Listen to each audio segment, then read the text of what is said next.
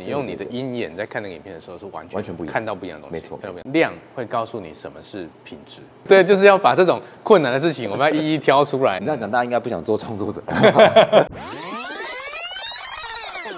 Hello，大家好，我是伊藤刘成浩，很久没有在台湾见到大家了。那最近回来之后，我想要拍一个新的系列，就是找很多呃我们在领域里面优秀的朋友一起来做一个 podcast 的节目。所以今天呢，我请到一位我非常欣赏的短影音创作者，他最近出了一本书，叫做《短影音流量变现：百万创作者教你打造最夯的自媒体》。那我看他在短影音上面的经营呢，一直尝试着各种不同面向的内容，然后把他的粉丝都宠上天了。所以，我们今天要邀请他来跟我们分享经营自媒体的一些秘诀，还有这本书里面的干货。我们一起欢迎川川。嗨。老师好，哎哎，川川，好久不见，好久不见。对对对，其实我们平常都在线上见面啊，然后对对对，可以看彼此看对方的内容。对，我们是网友。对对，我很喜欢你做的小别散的系列，然后也是很受到大家的欢迎。川川已经是百万的创作者哈，但是针对我们的观众，也许还有少数人不认识你的，可以跟我们做一下简单的自我介绍。好的大家好，我是串串李川，AKA 小瘪三，就是你们也可以叫我是原来你是小瘪三，这是我们。在网络上一个很红的系列。那我是一个短音创作者。那我们自己的公司叫海纳新媒体股份有限公司。然后我是一个人夫，最近有一个小孩，对，又要有一个了，要第二胎，有点累。大家你们可以在 TikTok 上面搜寻我，然后也可以在 IG Reels 或者是我们的 YouTube Shorts，还有我们 Live 上面都可以看得到我的名字。然后今天挖掘一些你的故事，让大家更知道。因为我们平常看到可能是你在短影音里面扮演的角色，对。但是一个关于真实的你自己呢，比如说你是谁，在哪里成长，嗯、原本你有什么梦想，想做什么事情，从这里来开始。哦、嗯，直接这么梦想大会这样子，很少跟镜头的大家来去介绍一下我自己。我现在二十八岁嘛，那我在做自媒体已经做七年了。对，我最早期是在大陆做的，我是从重庆的 NCN 公司做回来的，到现在我们去做自己的这个新媒体公司啊，做 TikTok。那我自己本身是基隆人呐、啊，嗯嗯嗯，哦，所以其实我的故事就是，如果要讲那种 生命故事，可能会讲它直接变一集了，但我就简 简单讲一下吧。就是是从我的自媒体之路是从大陆，然后做到台湾，然后现在做 TikTok 去对接到更多的一些全球的用户。对，像我现在粉丝百分之三十是。你一定猜不到，你猜是哪里？百分之三十，百分之三十，印尼，不是，墨西哥。哦，墨西哥，哇，吓一跳。所以啊，在自媒体上面，对我而言是一个很很自由，然后可以去遇到很多朋友的一个地方。是，是，所以你在基隆长大，然后一直都觉得自己是一个很有创意的人吗？其实我本来是很内向的人，因为我是体育班，嗯，对，所以我一般都比较喜欢。做事不是不喜欢讲话，嗯嗯嗯，对，你们看我最近烧香就知道了，讲太多话，所以我是一个很不擅长一直讲话的人。我第一份认真的工作是做银行的事务员，嗯，然后后来有做麦当劳或者是做饮料店、咖啡厅，都比较这种服务业，然后比较不需要去太多对话的这种工作，嗯哼哼哼，是后来因缘际会才去做直播。那从运动员到上班族，对，然后跳到直播，有什么样的动机吸引你吗？有，因为金牛座，金牛座的动机你知道是什么？钻牛角尖，要赚钱。啊，对，就要因为家里比较比较贫困一点，嗯，所以因为我高中又助学贷款，然后大学又助学贷款，所以我想说完了，这么多助学贷款，一出社会就就没办法生活了，所以我想说大学就先来打工一下好了。嗯，然后打工就是我在做银行的时候，那时候开始流行直播，然后我是选择做大陆的，因为我想说。不要被同学发现，因为我要兼差嘛。哦哦哦，是这 这个原因啊，显得不要被同学发现，所以就做一个大陆叫映客的直播，那时候最红，就上网先查哪一个直播最红，嗯嗯，然后我就发现这个，然后就去做，嗯，然后在那边，哎，发现可以去赚到一些人民币，这样子，就觉得很有趣。哦，所以你是人在台湾，对，只是用。中国的平台做，对对对对对。但是你后来也到中国去发展了，对不对？对，因为其实我的直播历程蛮特别的。前三个月做直播的时候，就是我真的是很尴尬的人，我都不太会做，所以直播间都只有三个人。然后我就想说，那没关系，我当做练习跟自己讲话好了。嗯嗯。想说培养口条，所以我就会拿着一张那个纸啊，我就会先上网查那个脱口秀啊，或者什么一些的段子，这样练习讲话，练练练练练练练，然后就哎开始有观观众跟我互动，所以我前三个月每一天。大概播八个小时，哦，嗯哼，最少四个小时，然后礼拜六就八个小时这样，然后练习，啊，每天大概赚五十块，对，但是三个月后我就发现，哎，我那个收入突然就是翻翻蛮多倍的，嗯嗯，就从五十啊五十块变成五百到五千，嗯，对，人民币这样慢慢哎变来变多，就觉得这个东西好像可以做，对，然后就开始去好好经营这个直播。嗯，只是因为做了我大概做两年，就这样自己摸索，就是摸索了两年，摸索了两年，我就玩了两年，嗯，然后玩到两年之后，有一次就去大陆，因为做到小有名气，然后他们的主办方就邀请我们去跟他们去做一些活动啊，嗯嗯嗯嗯，然后我就在那边发现，哎，其实大陆已经那时候不太流行直播了，嗯，他们在流行一个东西叫抖音，嗯哼。对，叫他们叫短视频，是，所以就觉得很好奇，所以就因缘机会从直播，然后也接触到短影音的产业。这两个地方虽然用同一个平台，然后但平常是这个直播主之间可能不一定有交流，或者拍短影音的人之间不一定有交流。对，那去到中国的实地以后，是有感觉到风气或者是创作的这个过程有什么不一样的地方吗？我就觉得真的是一个新天地，因为在台湾我就做直播嘛，就是就是跟。可能大陆人线上交流啊，或者什么，但是我去到实际去到大陆之后，发现他们对自媒体这个产业是非常的慎重，应该说慎重，或者是很愿意栽培哦。嗯，因为我第一次去他参加他们那个颁奖典礼，他们就是办一个演唱会，然后很大演演唱会，还有请到李宇春啊什么的，他就是邀请我们去在贵宾席，然后去观摩，让我们去学习。嗯，哎，艺人都怎么表演，怎么让你自己更有魅力？第二站就带我们去。北京电影学院，嗯嗯嗯，去看，哎，那你在镜头上面怎么样可以去更用心的去表演得更好？所以我才发现，哦，原来他带我们去，让我们去学习更精进。所以他们在直播组上面的培养是非常厉害的。嗯，然后再来就是短视频，他们的短视频，他们是有一个园区，他们那个好像叫阿里巴巴园区，那时候阿里巴巴还还是非常红。嗯，然后里面就是会有很多组的人在拍短影音，然后一组人一组编制大概就三个人，嗯，来一个演员，然后一个导演，然后一个拍摄的，然后。我们就去学他们是怎么去拍这种短影音。嗯嗯嗯。所以在当地，其实公司这些 MCN 公司很愿意花很多的资源去培训新人，然后即使是一个全新的市场，也让我们去观摩成最高端的。对对对。然后从他们的表演里面抓一些精华。对对对。但是在短影音里面去浓缩的把它表表现出来。我觉得他们很敢给，因为我们年轻人去嘛，就看到哇，那以后有机会变成这样，那我就要发疯的来做了。我一天二十四小时我都要做。对。那大家看到台面上的艺人啊，这些很大的大 V 们，当然是很羡慕了。幕后呢，除了上台的这个人演出之外，其实是不是还需要一个很完整的团队，各司其职做很多？没错。所以那时候我就是在我刚刚讲那个阿里巴巴园区去。学习他们那种抖音拍短视频的这种工作，因为其实直播跟短视频它是两两件事情。嗯哼。所以那时候直播开始降下来之后，我就想说为什么会这样？所以我就自己我就去应征 MCN 公司。嗯嗯。对，然后他们一开始说他们不想要用没有经验的人。嗯嗯。因为我说我想要应征演员嘛，他们说没有，我们。不想用没有经验的演员，嗯哼，嗯哼，我说哦，那没关系，那你不用付我薪水。欸，他就把直接把这个角色定位是一个演员，对，他在演出一个戏一个剧嘛这样子。对，MCN 公司就是你的幕后团队很强，你只需要招演员过来。你人来会演就好了，然后我们都先帮你策划就好。然后这个频道就属于公司，分工很细。对，分工很细，把内幕都讲出来。对，所以你去应征，然后之后，那之后他就说他不要用嘛，我说没关系，你不用付我薪水，你要我做什么就做什么这样子。嗯嗯嗯。然后有时候小伙子不错，就让就让我去学习，所以我那时候是先从幕后开始学。嗯嗯嗯。我才知道他们的那个，那我写在书里，就是一个短影音的这种精华，其实。灵魂人物是他的编剧，嗯嗯嗯，哦，因为我看他们一天可以拍八支影片，就很快速，嗯嗯，那我以为是随便拍拍的，结果出来成品都吓死人，是，我才发现哦，短影音这个魅力真的很大，嗯哼哼哼哼，对，所以其实也是这种很难得的机会，然后看到非常专业的分工培训，然后他怎么产出内容，对。你你一个人脑子里就塞满了各个角色，他们应该要做什么样的事情，然后又看到他们很乐于去培训跟投资。我在想说，你自己这么多心得，然后这年头愿意写书的人哈，我们都要给他尊敬，知道吗？因为出版出版的市场是真的很 很辛苦了。哦，对对对对。然后是什么样的动机让你愿意说，把你自己这些故事、这些经验，呃，成功也好、失败也好、挑战也好，然后把它写成一本书出版，这么辛苦的事情，你为什么会想做？主要我是觉得就是。这个产业是可以帮助到很多人的，不管说不管是不是年轻人，或者是啊各行各业的人，就是这个产业可以让我们的第一个收入可以增加嘛，嗯，第二个也可以完成自己的梦想，被别人被更多人看见，这个是很多人希望的嘛。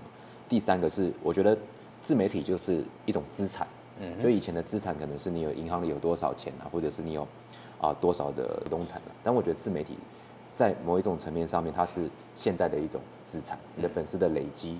你的订阅数、你的流量，你有越来越多的观众，不管你未来要出什么东西，它都会成为一种资产。嗯嗯嗯。所以我想把这个东西就是分享给更多人，让我们可能本来很辛苦，在一个小区域的人。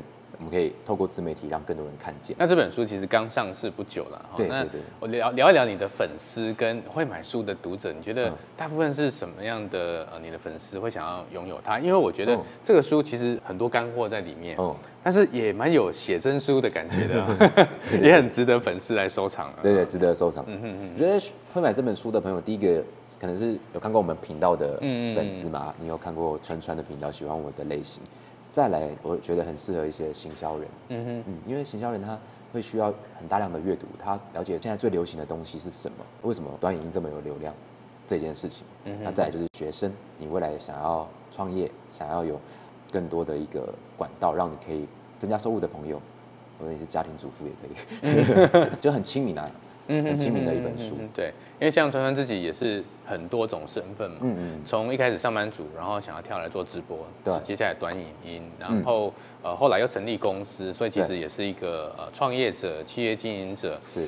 然后啊，现在也写书当作者，然后也变成奶爸。对对。但是一个不变的就是你依然持续的在创作，所以我觉得这个精神是很值得大家去学习的。很多创作者也很适合买这本书，因为。我刚出这本书的时候，有一些创作者有读这本书，然后给我一些反馈。嗯哼，就是很多创作者很容易遇到一种瓶颈。嗯嗯嗯。因为我们算是百万订阅，其实就是有过那个坎。但是像老师自己也是 KOL，你就明白，就是创作其实并不是一个呃可以很高 产的，因为它很消耗脑力，会秃头，会伤肝。对，所以有时候就是可能零到十万是一个坎，十到五十万会是第二个坎，五十到一百万它是第三个阶段的坎。嗯嗯嗯，所以很少人可以去一直保持在，呃日更，但是我我觉得我们做的很棒，是我到现在都还在日更，每一天更新，每一天更新，对，但我觉得每一天更新你必须要就是。不要把这件事情当成一个工作了，嗯嗯，对，就是把它当成是一个兴趣，嗯哼哼，一直保持好玩的状态。这这也是跟金牛座有关哦，就钻钻了一个方向就一直往下钻，然后就不会想要放弃的。那像像我们双子座就比较困难，今天今天做这个，明天想做别的了。对，在这书里面，我觉得一开一开头有一个很重要一点，就是说探索频道的定位啊。其实这不只是做影音，我觉得在一个人的生涯经营、职业生涯上也很重要。对啊，对不对？所以有什么样的，我们不能全讲哈，但可以讲两点一下，就是说探索频道的定位这件事情应该怎么去开头，然后它它到底有多重要？我不可以说我喜欢做什么就做什么嘛。嗯，当然你可以喜喜欢做什么就做，没有一定。但是为什么要探索频道定位？我想老师是创业家也就很懂，就是 我们在做一件事情的时候一定要清楚嘛，就是你你清楚你想要读哪一所学校，你比较不会浪费时间嘛。嗯哼，你要你以后要经商，你读气管系，你最最最快速嘛。当然也有可能你会突然就变得很厉害，但是几率比较小，所以我觉得探索频道定位是我自己当初在学习的时候，我在做自媒体，我一开始真的不知道怎么做，所以我上网去学，去大陆那边学，然后又上网自己买很多课程去学，就是大家都一直在讲，哎，你要定位自己的频道人设定位清楚，这样观众一看才知道你是做什么的，啊，你是拍什么的，才会想订阅你这件事情。我后来就是去深思这部分，我才。我才觉得没错，但是把频道定位放在第一个是很重要的。嗯嗯，因为尤其在自媒体现在已经慢慢的越来越多元的时代，你不知道你自己要什么，你怎么跟人家竞争？我觉得这句话是蛮重点的，因为每一个人都在做自媒体，但如果你连你自己是要做什么的都不知道的时候，那观众当然会去看很清楚他要的东西啊。嗯嗯嗯，对啊，我们上 Google 也都是会主动要查询我们要的东西。嗯嗯，何况人家在在。发短影音的时候，对对对，不过有时候这个我觉得是鸡生蛋，蛋生鸡的问题。虽然我们说，哎，你要知道你喜欢什么，可是这会产生一个问题，那我就不知道我喜欢什么。对对对对对。那那这时候反而就是说多尝试，对，先不要给自己限制。对，所以这个时候我就要看书，因为里面有这样你很常看的东西。如果里面有个九宫格，你可以把它放进去这个九宫格里面。嗯嗯嗯。对，就人设定位九宫格啦，就是时常去观察自己，因为我们很少去观看自己，我们都在看别人。我觉得这也是我们很多人会。忘记，其实自己有很多很好的地方，嗯，然后觉得哇，那个人好厉害，对对对对，嗯，对。但是书里面有一句话，就是你看到的其实你都有，不然你看不到。呃，我就把一个人设定位的九宫格放在书里面，让大家可以去用写的方式把它写出来。嗯哼嗯嗯嗯。分享自己的经验呢，你是怎么刚开始帮自己找那个定位？因为刚刚看你对出口就是个语录，对不对？对对对对对对对。对，所以我知道你有很多感情的语录，但是你一开始就决定做这个了吗？还是？对，嗯。因为我在做之前确实有拍了几支影片，就是那时候无聊乱拍，我先尝试一下。后来我发现，我就有在做功课嘛，确实大家都要去找自己的定位，所以我那时候就去研究一下自己，我就看我自己的直播的回放，或是看一下我自己平常喜欢看什么东西，以及我问了我的朋友，嗯哼嗯，就说，哎，你觉得我哪边比较好，或者哪边特别吸引你？嗯嗯嗯，然后我们发现，哎，我声音还不错，富有感情的灵魂，是 啊，然后我又观察到自己，其实我很喜欢看这种情感语录的频道，嗯嗯，我说，哦，那我好像可以朝这个方向走，所以就是情感语录的部分，就是蛮受大家喜欢的，嗯嗯就做了。对，像像我自己的经验哦，我记记得很深，是我做的第二十六支 TikTok 的影片，嗯，那一支有六十万的观看。算是，其实也没有刻意做什么，就是一样跟我平常一样，把我演讲的片段记录起来放上去。那那一段就讲什么是行销。什么是推销？什么是品牌？这样。哦，那段我有看过，对，那 那一部认识老师的，对对，所以就是说从零开始，第一步开始，你根本不知道你在干嘛，对对对，对，反正就拍了就丢了，对，然后陆陆续续的是你的观众就会给你一些回应，是。告诉你说什么是好的啊，什么是他们喜欢的，然后观众就会留言，你就知道，哎，他喜欢这个，或者他常常会来，嗯，对，所以那你自己做情感语录，可是有没有哪一支影片是给你觉得有一个转泪点，可能是爆红的，或者是可能是让你觉得，哎。这个就对了，这样子。嗯，因为我真的拍太多次了。现在几支啊？我应该有拍个三千多支影片了吧？三千多支，然后日更哦。嗯，有一部我在马来西亚拍的。嗯哼哼。我在马来西亚拍，然后也是情感语录，然后刚好是讲什么做人要什么有温度的那个。我在马来西亚拍那一部之后，意外受马来西亚观众好。我才发现原来 TikTok 是一个国际版的软体。嗯嗯嗯。所以我后来就是。因为那一部开始，影片都加中英字幕，甚至我在我的拍摄上面变得更多元。OK OK，没关系，下一步我们就去拓展马来西亚市场。好好，带我去吧。OK，我觉得很多创作者或是呃网红，他们走到这个阶段的时候，嗯、反而会有个挑战，就是说哇。我这个主题这么受欢迎，嗯、那我是不是就要一直做这个主题，一直复制，一直复制？哦，对，可能可能也会遇到一个这样的挑战。那你觉得自己来做会不会说，哎，我这一部都已经六十万了，我下一步没有百万，我不对不起自己。嗯，然后稍微掉下一点，哎，怎么又变成十万了？嗯、会不会有这种心情上的落差了？我是不是做错了？我是不是要维持原来做观众喜欢的？超多创作者应该百分之九十九都会遇到这个问题。嗯嗯嗯，包括我也会啊。但是这个就是因为我记得我我我以前在，我以前有有有。开过一个课程，然后跟学生讲过，就是说，当你就是遇到挑战的时候，就代表你是要转型的时候。嗯嗯嗯。所以，其实，在创作者上面也是，创作者会有一个误区，就是你你这个影片拍得很好，哎，你下一步要走这个形式，哎，也拍得很好，拍了五支都很好，第六支不好的时候，你就会说啊，看。一定是这个东西有问题，我是不是哪边做错了？你就开始自我攻击。嗯嗯。一开始我也会，但我后来发现，其实这是我开始转型的时候，所以我的频道风格很多元。嗯哼。我就把它当成好，那我要转型了。这个类型大概观众看腻了，那我来试试看其他的类型。嗯嗯。直到尝试又有一个新的系列起来。应该说，短影音在流行上面，其实三到六个月会换一波很厉害的网红出来，就这个原因。对。就是它的爆款很多。对。但它并不一定会很长的。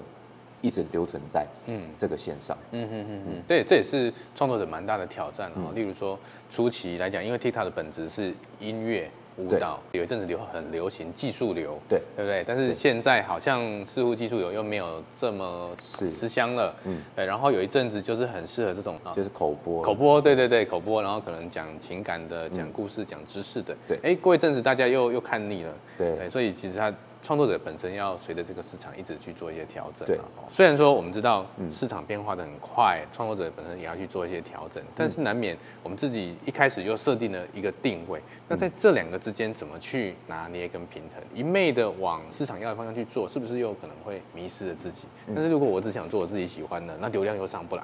这行业秘辛，这个真的是这一定要看这集，你们 对看到这里会学到一个很好的东西。我给我们伙伴定位。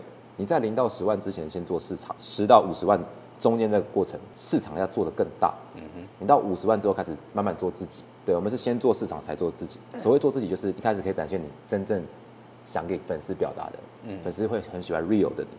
但是你在还没有人人认识之前，你要先了解市场，你要让市场的观众喜欢你。嗯嗯嗯。对，所以零到十万是先做市场，然后十到五十万是再加大的做市场，嗯，然后五十万到百万这个东西才是开始回归到你可以慢慢的去做你自己。嗯。大概是这三个节奏。是是是，所以。前期来讲，其实也是借由市场的反应来认识自己。嗯、对啊，说明有时候我们觉得哦，这次拍的真是超超棒的了哈，但播出去反应没那么好。对对对，对，中间可能就是哪些地方稍微微调一下，没错，也许就对了。没错，对，所以要多听听市场的一个反应。我知道有些创作者也会有一种所谓的完美主义，嗯、哇，我拍完哇，我一定要跟好莱坞大片一样哈，然后一点点瑕疵都没有，讲话吃一点螺丝都不可以。对，那川川，你心目中自己在有没有认为什么样是一个好的影片的一个标准？什么样影片你才会让你的团队过关，才能够发出去？当然，我现在会越来越要求完美，但我在早期我们真的是不要求完美，就早期真的要比较放下完美主义，因为其实短影音的入门门槛没有像影视业那么高，没有像广告业那么高，嗯，所以我认为在做短影音的人要放下完美主义，在 TikTok 在这种短影或者是 IG，我认为要更高产量。所以，我们是以量制价。一开始我们不会管他们品质，但是我要管他们量。我说你一个礼拜就是要给我出十支影片，是不管，不管你做什么题材，你就先做十支，因为你本来就没有人家厉害，你本来就没有人家会拍电影。那你当然要先用量去磨练自己啊，嗯嗯嗯，你的品质才做得到位，嗯嗯。如果我一开始就要要求品质要到位，他可能要做一年才做得出来一支，那怎么可能？嗯嗯，对，所以我们就是先冲量，嗯，先用数字去讲话，是是，这也是一个学问，就是说量会告诉你什么是品质，对，对你先有了量，你才来说嘛，对对对对，OK。那就创作者来讲，要冲量又会有另外的挑战，那会不会我哦，我今天要拍什么啊？找不到灵感。你这样讲，大家应该不想做创作者。对，就是要把这种困难的事情，我们要一一挑出来，对，让真的是有办法解决的人提供一个可能的 solution。一定会不知道拍什么，就是因为毕竟不是每个人的头脑都是很创意的，有些人是比较逻辑的，有些人是比较创意，他可以凭空发想。嗯，我们公司也会有这样的情况，嗯，所以我们都会有一件事叫做每天的阅读。哦，老师也是畅销作家，一定很常阅读，就知识就是力量。但是我们的阅读呢，把它改成用看的，就是每天每天滑抖音，每天滑一些那个短影音，滑 YouTube，但是就是滑给他要滑一小时，但这一小时跟你放松的滑是不一样的滑。嗯哼，这一小时是精准的滑，我们去找到你想看的内容，比如说我要看知识型，我要看娱乐型的，我要看搞笑型的，找到你想要做的定位，然后去滑，滑滑个一小时。你这一小时里面就会很有灵感，是要强迫置入灵感。这一点我是非常的认同，就是说你是一个观众，你单纯就是把它当做休闲放空，在看一部影片的时候，嗯、跟你是一个专业工作者，你用你的鹰眼在看那个影片的时候是完全完全不一样，看到不一样的东西，没错，看到不一样的东西。我也常常呃请我们的团队伙伴说，你在看的时候就要是专业人士在看，你要知道他为什么拍这个分镜呢？他为什么这个角度啊？为什么打这个光啊？那个声音为什么配这个乐啊？对，不然你就跟。普罗大众没什么两样，你怎么可能累积它变成你的专业？嗯，那我记得我上个月去新加坡的时候，哈，我跟一个我们合作的品牌在谈各个社群媒体的经营策略的时候，他就有问我一个很重要的问题。他说他知道 IG 怎么经营，他知道 YouTube 怎么经营，可是他看不懂 TikTok 怎么经营。为什么呢？因为他觉得说创作就是应该是原创嘛，我自己想出来的，然后有些创意是人家没有做的。可是到 TikTok 上面，为什么好像去鼓励？合拍啦，嗯，鼓励跟风啦，嗯，鼓励大家做一样的主题啦，嗯，你觉得？好，这一点我觉得可以给大家解释一下，因为我认为 TikTok 这个软体，嗯、原本大家认为你要被人家看见，你要把一部影片制作上来给人家看见，嗯，你要很会原创，你要拍得很好，你要有很好的设备，嗯，这才叫一个作品。但是我觉得 TikTok 它会红的原因不是没有道理，嗯哼，它让人人都有机会参与，它可能让六七十岁的阿公阿妈，他可能在家里。很无聊，拍一段影片，哎、欸，很开心，哎、欸，又被很多人看见，那当然也会很开心。或者是让一些，我随便举例，一个做工地的朋友，他能记录他的生活，哎、欸，他在这个工地上面被人家看到了，进而他成为一个什么工地女神什么的，他让可能这辈子都没有机会被很多人看见的人，他被看见，嗯嗯嗯嗯，所以大家开始觉得，哎、欸，很好玩，很想玩，然后甚至跟大家大家可以一起互动。你看，刚刚老师有讲到是一个音乐性的软体，嗯嗯嗯，所以其实音乐就是一个 很魔性的东西，我们也很难定位它要要怎么样。嗯嗯，对，所以其实音乐的传播性很快，嗯，所以我觉得就是他把贵族平民化，让大家哎可以跟着音乐一起玩，让这个软体变成是一个很有趣，嗯嗯的一个社群。有些朋友他们会觉得说。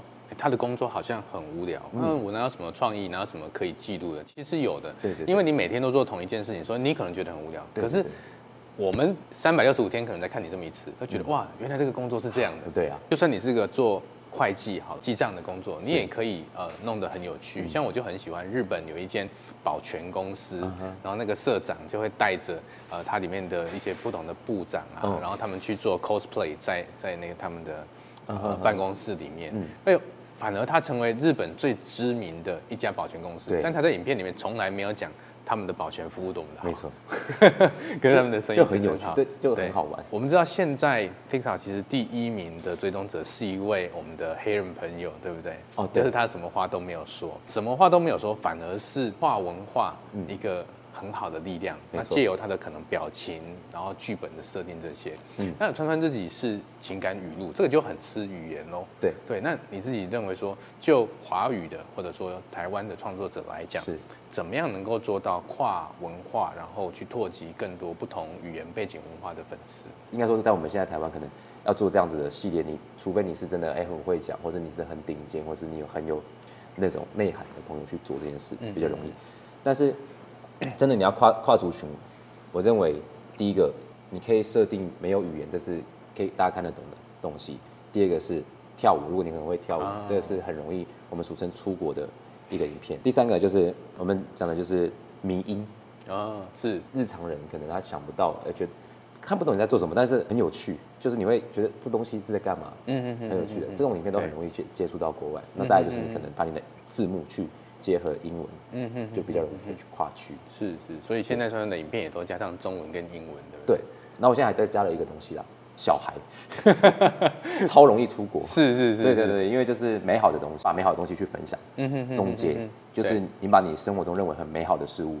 放在影片上去分享，其实，嗯，地球村，对啊，像比如说动物，也是一个很好的题目，对不对？没错，对，宠物也是一个很好的材料。没错，我很喜欢看一个创作者他的刺猬的影片啊，对，因为那个也是平常我们都会看到刺刺的，然后离他远远的，可是他如果很近拍的时候，你反而会觉得他好可爱。对，对对对，有一种不需要语言就可以去理解他们的感觉。刚刚川川讲到说，把美好的哦，把正面的传播到世界去，我觉得这个是。社群媒体一个很重要的定位，因为很多人也会讲说，哦，呃，TikTok 上面就是充满了酸民啊，然后社群媒体就是很多的言语霸凌啊、负面能量啊、假新闻啊。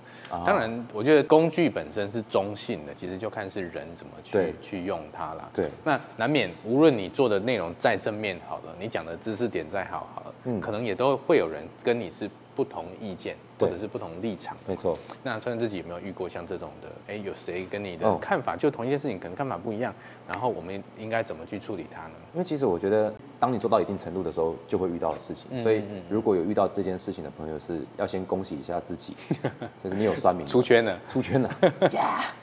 当你先恭喜自己的时候，你就比较不会在情绪里去跟他斗争了。那在第二点就是有酸民，就是我们一样，就是在改变的时候，就是其实我都会看酸民的留言去改变我的内容，嗯哼，哦，亦或者是我回复酸民的留言，如果我的这个论点它是 OK 的，我会去回复他，嗯，因为这其实在社群上面是一个我们俗称的叫做回应流，回应流它有基本的流量。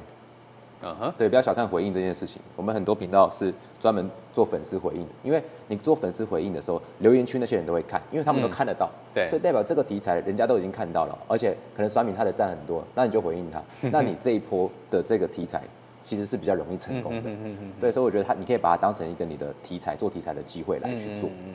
哦哇。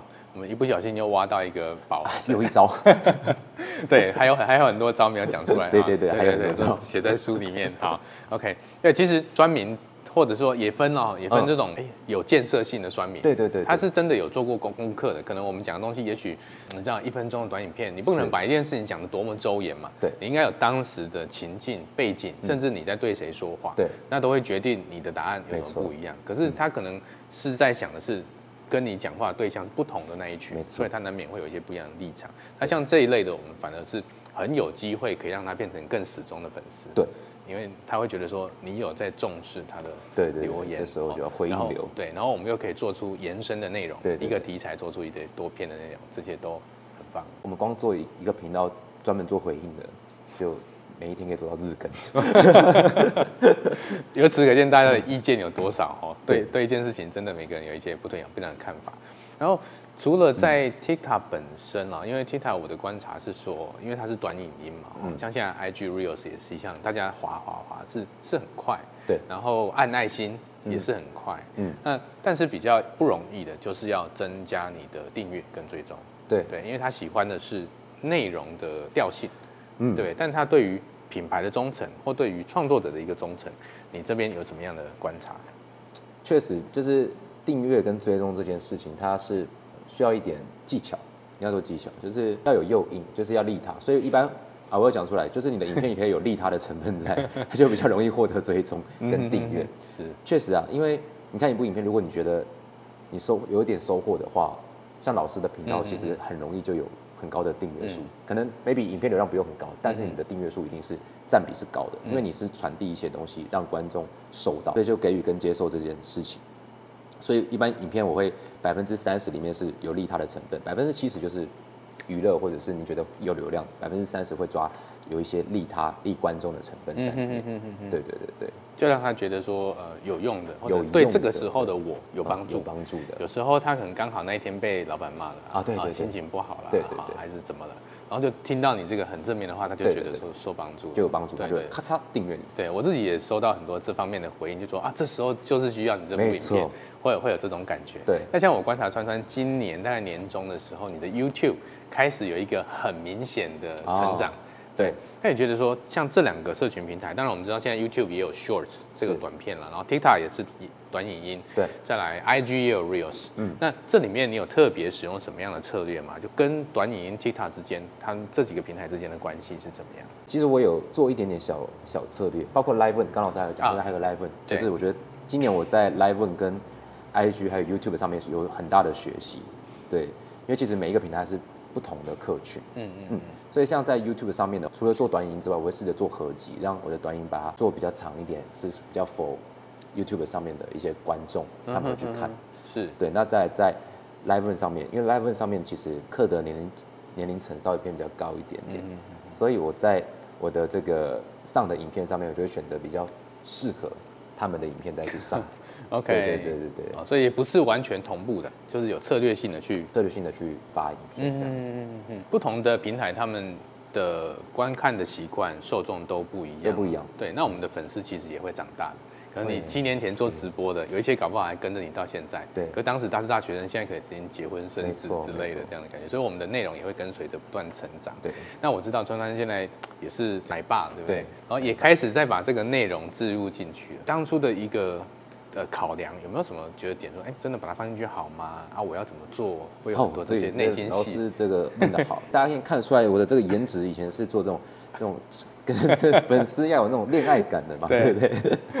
所以我其实纠结很久，因为包括我之前都还有在做直播，所以其实我的直播很多的收益是经由粉丝的抖内，就他很支持你，觉得哎，你是一个很棒的创作者。在我公开的那一刻，你知道我的抖内掉了多少吗？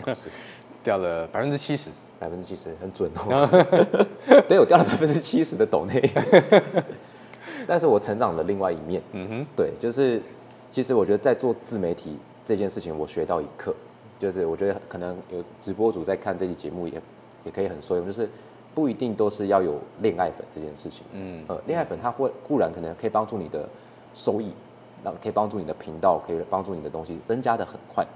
但是在做自媒体的话，你就是你自己就是一个媒体，所以我们要讲究的是真实。嗯嗯嗯，你不可能隐藏一辈子，有可能你做到后面，哎、突然你被爆料，被什么的，对，那你的频道反而会直接一落千丈。嗯、但有时候自爆是不一样的，嗯，自爆是更强大的一件事情。嗯、所以我那时候很纠结，但我选择自爆。嗯嗯嗯，对，所以我是我这个阵痛期大概三个月，哦，三个月我掉了七十趴，但是三个月后我靠奶爸这件事。又拉回来，又拉回来，新一群新的观众了，新的，一个层次。嗯哼哼，对，嗯，其实粉丝就是我，我也有深刻的体验了哈。有时候像因为我的主题比较是呃创业、理财、投资相关的受众，对对。那随着市场，比如说 NFT 在热门的时候，这时候就会很多小白想要进入这个市场，然后就疯狂的增加订阅。嗯，哎，整个市场一下来之后，他们觉得说他们也要离开市场，所以他也会离开你。那我觉得这个是一个健康的。健康的迭代的时候啊，对啊，对你也不用说为了好像说要把它绑住，或者说感觉哎谁抢我的粉丝，没错，这样的心态去经营你的个人品牌。嗯、那总之，我们只要能够在内容上面不断的传递正面的能量，维持我们自己的价值观一个长期的稳定，我觉得，也许他今天离开了，可是可能三个月、六个月后，他经历什么样事件，他就会回想起来，当时我在哪里有获得。有用的这个消息、资讯、情感的鼓励，然后就会又回，就会回来。嗯嗯嗯，我觉得川川其实呃很多种不同的角色了哈，然后现在也是有自己的公司，也是一个创业者，也是个企业的经营者。然后你把短影音其实看得比谁都还认真，就是最近还办了一个金科奖啊，对对对，我觉得这个金科奖就是我们是 gay 啊，花了蛮多钱在办这个东西。一般很少官方会愿意去办这个奖，但是我们有时候会看到韩国像那个妈妈，她都会弄短影音的这种大会，或是日本或者是美国，那就想说，我觉得我们台湾的社群也可以去办一个这样子的奖项，嗯所以我们就来成立这样子的一个金客奖。主要是想要让更多厂商可以看见，可能对我们未来的业配啊，对这些商业伙伴会有帮助。是，是有一个奖项出来，呃，我看起来这些端音的创作者们其实也都慎重其事。没错，大家会请造型师、化妆师穿上一个很漂亮的衣服。像有一句话说：“你认真，别人就会当真。”对对，所以其实这个是很重要的一个观念嘛。对。那像虽然你是企业经营者，你刚开始自己一个人做，后来有开始有了伙伴了。是。那你觉得这中间的一个转折创作？比如说，今天假设有个新的创作者来讲，他什么时候是可以去请员工的？他什么时候可以开始有一些团队的伙伙伴的合作？他应该怎么去评估这件事情？像我们最近有一个伙伴，原本就是我我的员工伙伴，然后他现在成长到一定程度，对，他就自己开公司了。然后，那但我们是好好的哦，是良性的。但以前可能大家会觉得这这件事不好，但我觉得在这个时代，这件事情是很很自然而然的。嗯，那我也是很认可的。大概到什么程度呢？就是到。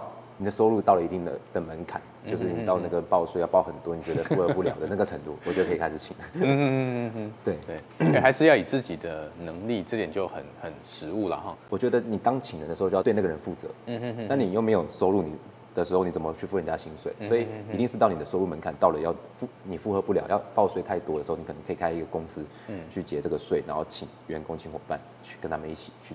做这件事情，对，因为这个也跟我觉得我们刚刚讲，我觉得金课奖的举办，我想也有一点关系，就是唯有大家一起合力把这个行业的定位跟在社会的认知里面再去提高，而不是说它好像只是小朋友在玩的儿戏而已的时候，那这个行业里面的大家都可以受益。是对，所以我觉得这是新的世代在经营一个企业，无论你想创业或者你想投入这个领域的时候，嗯，要有一个新的观念，就不是说我们在内卷，然后我们在互相竞争的竞争市场，而是大家一起把这个饼。把这个饼给做大，对，所以包含很多你的员工，我看我相信他们每天看着你这样子在经营，然后在创作内容，应该也会多少怀抱着自己是创作者的梦想，对不对？嗯、那你是怎么去培养他们，或者说怎么样去平衡他？他又是员工，嗯、然后他又想做一个创作者，中间的一些……呃，其实我一开始是想让大家都幕后明星化，就是让我的团队都是可以又做幕后，然后同时又可以让他有自己的频道可以做幕前。对，但是其实每个人的天赋不一样。是是，真的，我觉得要摆摆对位置，就是有些人他真的就是很喜欢做幕后，他真的目前就是做不来，所以，但是我就会尽量营造这个氛围，让他去尝试，让他去尝试，所以我们的幕后人员其实也是会试着去拍摄，去在荧幕前去拍摄，或是尽量的可以跟着去一起去参与这件事情，但我不会强迫他们一定要幕后目前一起做这样。不容易。虽然说 Instagram 让每个人都有机会成为网红啊，对，毕竟最后不是每个人都会成为，你还是要评估自己的特质上适不适合。那甚至有些人可能我不适合短影音，或许他可以去写部落格文章啊。对啊，对啊。或者他可以出声音就好，我录一个 podcast。对，这这个也是可能其他的个人品牌的一个经营方式。所以我都会开给我们的剪辑师一条路。我们我们除了有目前百万的这种创作者，年薪百万创作者，我们还有百万。幕后剪辑师。哦，对啊，我们是有有这样子的，就是你一个月能够承接几家案子，然后你可以越剪越多，而且你的品质越来越好。对，我们都会让我们的剪辑师，嗯嗯，就是越来越成长，越来越成长，他的那个价码会越来越对对对对，跟编剧，对，这跟传统的生产制造的思维就不一样了。其实我们是借由内容来创造价值，对对，为品牌提高价值，扩大市场，这都是短影音可以做的事情。对，那我知道川川的公司也。辅导很多的企业，他们想要进军短影音这个市场，这也是一个除了创作者以外的新的收入来源。对啊，对，不同的品牌或企业之间，哇，他们都有各自的经营理念。嗯，那有的哦，我知道有做医美的，有做美发的，嗯，可能也有做烘焙的，对，这些可能都是。那假如如果有一些行业它比较严肃的，比如说做金融的，哦，哇，那那你要怎么样去平衡它的品牌原本的个性，跟呈现在短影音里面行业的一个调性？其实我们在做这个，应该说品牌的合作的时候，我们跟业主都要有很紧密的接洽，可能业主都要是我们就在跟他睡一晚你才会了解他这件事情。当然，业主他在他做自己的品牌有他自己的坚持，嗯嗯。但是如果他竟然要想进军短影音的时候，我们就会跟他讲要放下坚持，我们一样让市场去 说话。所以一开始我们都会一样，我先会先跟我们的业主讲，我们可以先试着在我们的市场上面多做一点东西，嗯嗯，就是以观众喜欢的是。影片来去做，不然他就跟原本一样就好了。嗯、他没有想要改变的话，嗯、就不用去找我们一起做了。所以我们会希望是以你们的观众比较喜欢的内容去做。嗯嗯嗯其实有一点呼应到刚刚的原则了，在你零到十万之间的时候，你先知道市场喜欢什么嘛，对，然后再去扩大你制作的量，然后让它成长得更快，然后再回来问自己，哎，我们自己的品牌调性是什么？对，因为我觉得在每一个平台有它不一样的社群文化，嗯哼，所以既然业主选择要进来这个文化，那他当然要。跟同学一样啊，他不能特立独行啊。嗯，对，要尊重这个平台上的沟通方式啊，对对对对对，这是真的。对，所以其实今天我们谈这么多哈，你就知道我事先把这本书看得非常的熟，都知道里面很多的故事，但是我又不能全部讲出来，对不对哈？所以这个是还是留给大家自己去探索这个短影音流量变现。然后最后请川川跟我们呃有没有一一一小段话可以分享给无论是你是个人啊，你想要踏入自媒体。或者是你是企业想要经营自媒体品牌的人，一小段建议给他们。刚刚老师前面就是讲了这么多，我觉得就是我们在经营上面就是要佛系的心态，就是 我觉得就是不管遇到什么挫折，你可以佛系，但是你在执行上面一定要很狼性。我给我们的伙伴在做任何事情的时候，我建议他们就是不要先想太多，有时候想的太多会有点做不了。会我会建议他们直接先设一个目标，比如说我这个月先拍一百支影片。我拍五十支影片，嗯，好，这五十支影片我完全不要去想我该怎么做，就先做，嗯，那做完这五十支影片，你就会有一个基本的概念，哎，你就知道你接下一步是什么了。所以我觉得第一步蛮重要的，所以我建议大家如果想要来参与自媒体这件事情，你就先执行，比如说不管是拍影片，或者你不会拍，你就先学怎么拍，那你就先拍第一部影片，嗯，拍第二部、第三部、第四部，你就会知道哦。那我接下来的路大概怎么走会比较顺？嗯，OK OK，好，还是恭喜川川的新书上市。那如果你有兴趣踏入自媒体的人，可以订阅川川的频道。我们应该怎么搜寻？请剪辑师帮忙上一下，搜寻串串理财就对，都可以都可以搜寻得到。这个新书里面还有很多我们还没有办法在今天聊到的东西，可以自己去探索。呃，如果说你真的想要进入自媒体，你可以开始自己去尝试做一些拍摄，然后去倾听市场的一个现况。那我想慢慢从过程里面，你会有更多的学习。不过也要注意说，这个市场的变化其实是很快的。嗯，好、那今天我们学习到的东西，可能在过两个月之后，哎，又会有又会有新的启发，因为观众跟着我们是一起成长的。所以，如果镜头前面的观众你喜欢我们这一集的内容，你对于 TikTok 有兴趣，请一定要分享给你的朋友。如果你是川川的粉丝，更是一定要呃关注跟按赞这一集的内容。那我们今天就到这边喽，恭喜川川，祝新书，谢谢老师，感谢谢谢,谢谢老师。拜拜，拜拜，拜拜，拜拜。